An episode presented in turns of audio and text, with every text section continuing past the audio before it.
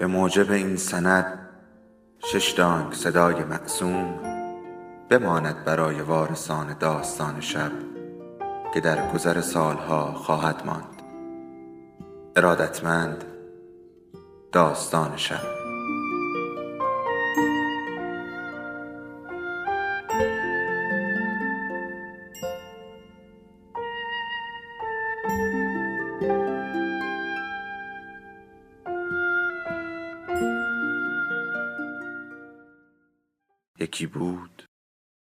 یکی نبود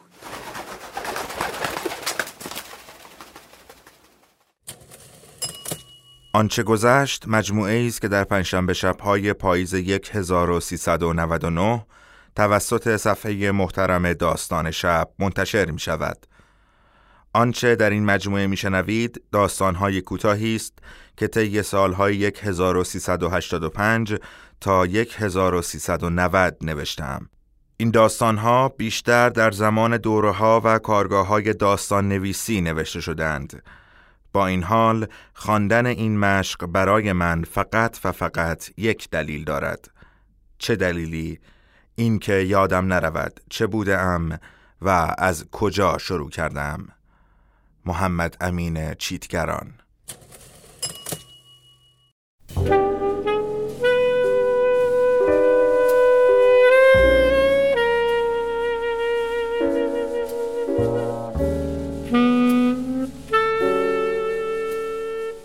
این داستان تورج مظاهری. اول تورج مظاهری در یک کلام از هوا کره می گرفت احتکار می کرد بعد به جای زعفران قسطی می فروخت به خاطر اینکه بتواند نزولش را هم بگیرد. سر هر کسی و با هر کلکی که فکرش را بکنید یا خیلی کلک ها که فکرش را نمی توانید بکنید کلاه می گذاشت. حتی سر زنش سر بچهش تازه هر قدر که طرف به اون نزدیک و چیزهای احساسی بینشان بیشتر بود سعی می کرد از همه آنها سوء استفاده کند. تورج مظاهری برای خودش ماکیاولی بود. پول را برای قدرت و قدرت را برای پول می‌خواست و انصافا این کار را خوب بلد بود. انقدر خوب خورده بود و استراحت کرده بود و مواظب خودش بود که تنش سالم حالش خوب و پوست کف پایش از صورت بچه نرمتر بود. به قول خودش مغزش اسکنر داشت که نقطه ضعف همه را می‌دید و می‌دانست از آن چطور استفاده کند که به کار پول و قدرتش بیاید. با خودش عهد کرده بود تا چهل و نه سالگی تا می‌تواند پول جمع کند و بعدش که حداقل پنجاه سال زنده است بشیند و کیف کند. هیچ کس خاطری خوبی از او نداشت. هیچ کس هم به فکر دشمنی با او نبود چون زورش را نداشت. تورج مظاهری خیلی هم باهوش بود و از همه چیز سررشته داشت. چه نزدیکهایش چه هر کسی که او را می شناخت فکر نمی کرد تورج جز برای خودش یک کار خوب در زندگیش کرده باشد. هیچ وقت عذاب وجدان یا پشیمانی هم نداشت که حداقل دل کسی یا دست کم من راوی به آن خوش باشد. امشب تولد 49 سالگی تورج مظاهری است. دوم شب خانه کم نور است. به جای در سرتاسر سر خانه گاف صندوق های قد و نیم قد پیداست. مردی آرام قدم می‌زند و به لب پنجره می رود باران می آید و مرتب به شیشه می خورد در چشم های مرد که در آن اشک جمع شده رمقی دیده نمی شود به در و دیوار نگاه می کند رد و برقی در آسمان می زند و خانه چند لحظه ای روشن می شود در همان روشنی فرش های دست باف لول شده و چند طبقه روی هم چیده شده و گاف های بدرنگ پیدا می شود تصاویر مبهمی از صحنه های التماس زن و بچه و مرد در خاطرش می آید صدای گریه و خواهش در همین خانه صدای آه و ناله در دادگاه. همینطور بر تعداد صورتها اضافه می شود و بغض گلویش را می گیرد ولی آن را فرو می دهد پنجره را باز می کند و در هوای تمیز و باز چند نفس عمیق می کشد برمیگردد و به آتش شومینه خیره می شود و چند قطره اشکی می ریزد که زود آنها را پاک می کند. دست در جیبش می کند و شیشه دارو مانندی را بیرون می آورد.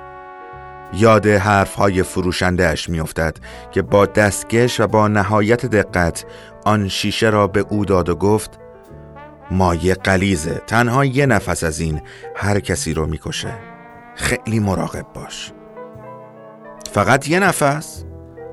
حتی اگه از چند سانتیمتری بو کنی فوری میمیری.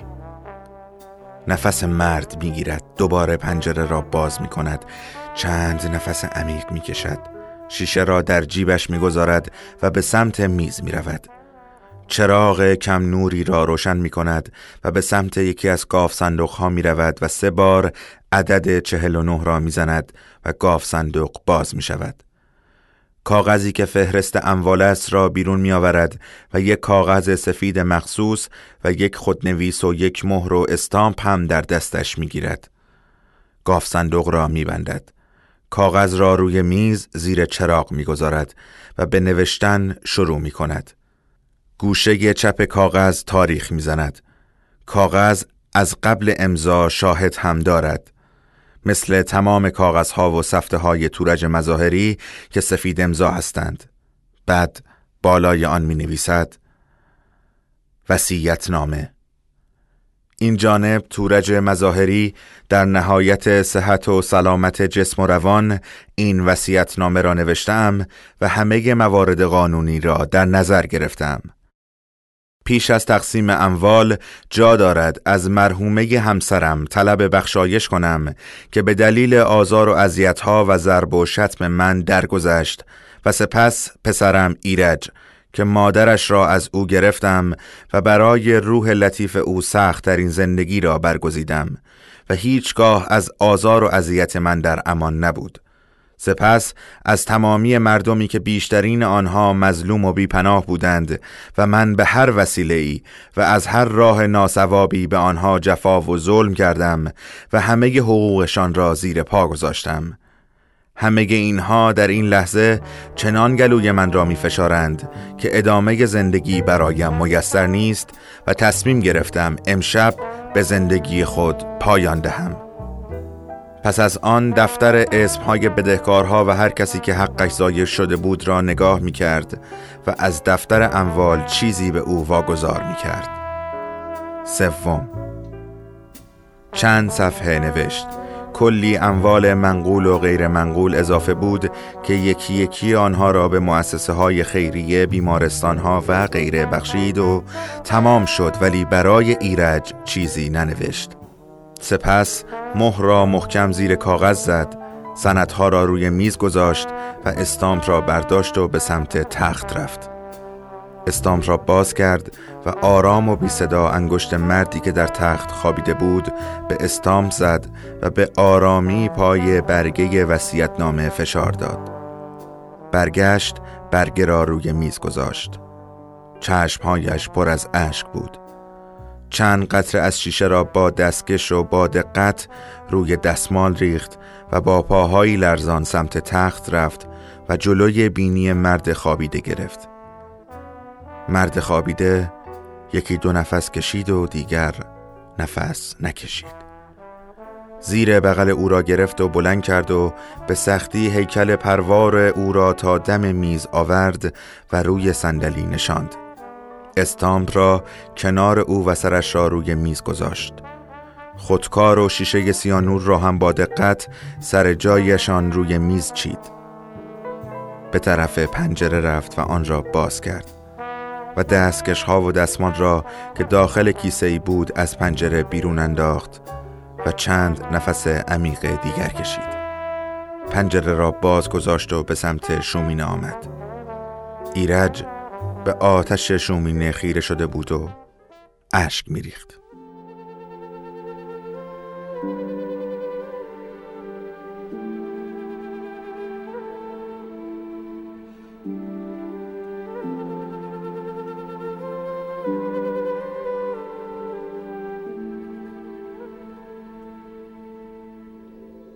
داستان شب بهانه است برای با هم بودن دور هم نشستن شنیده شدن.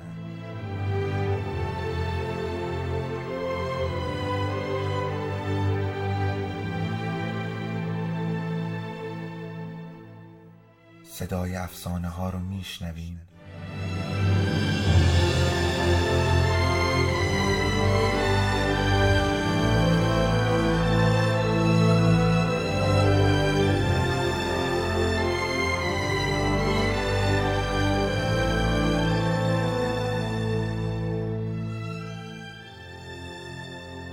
شبتون بخیر.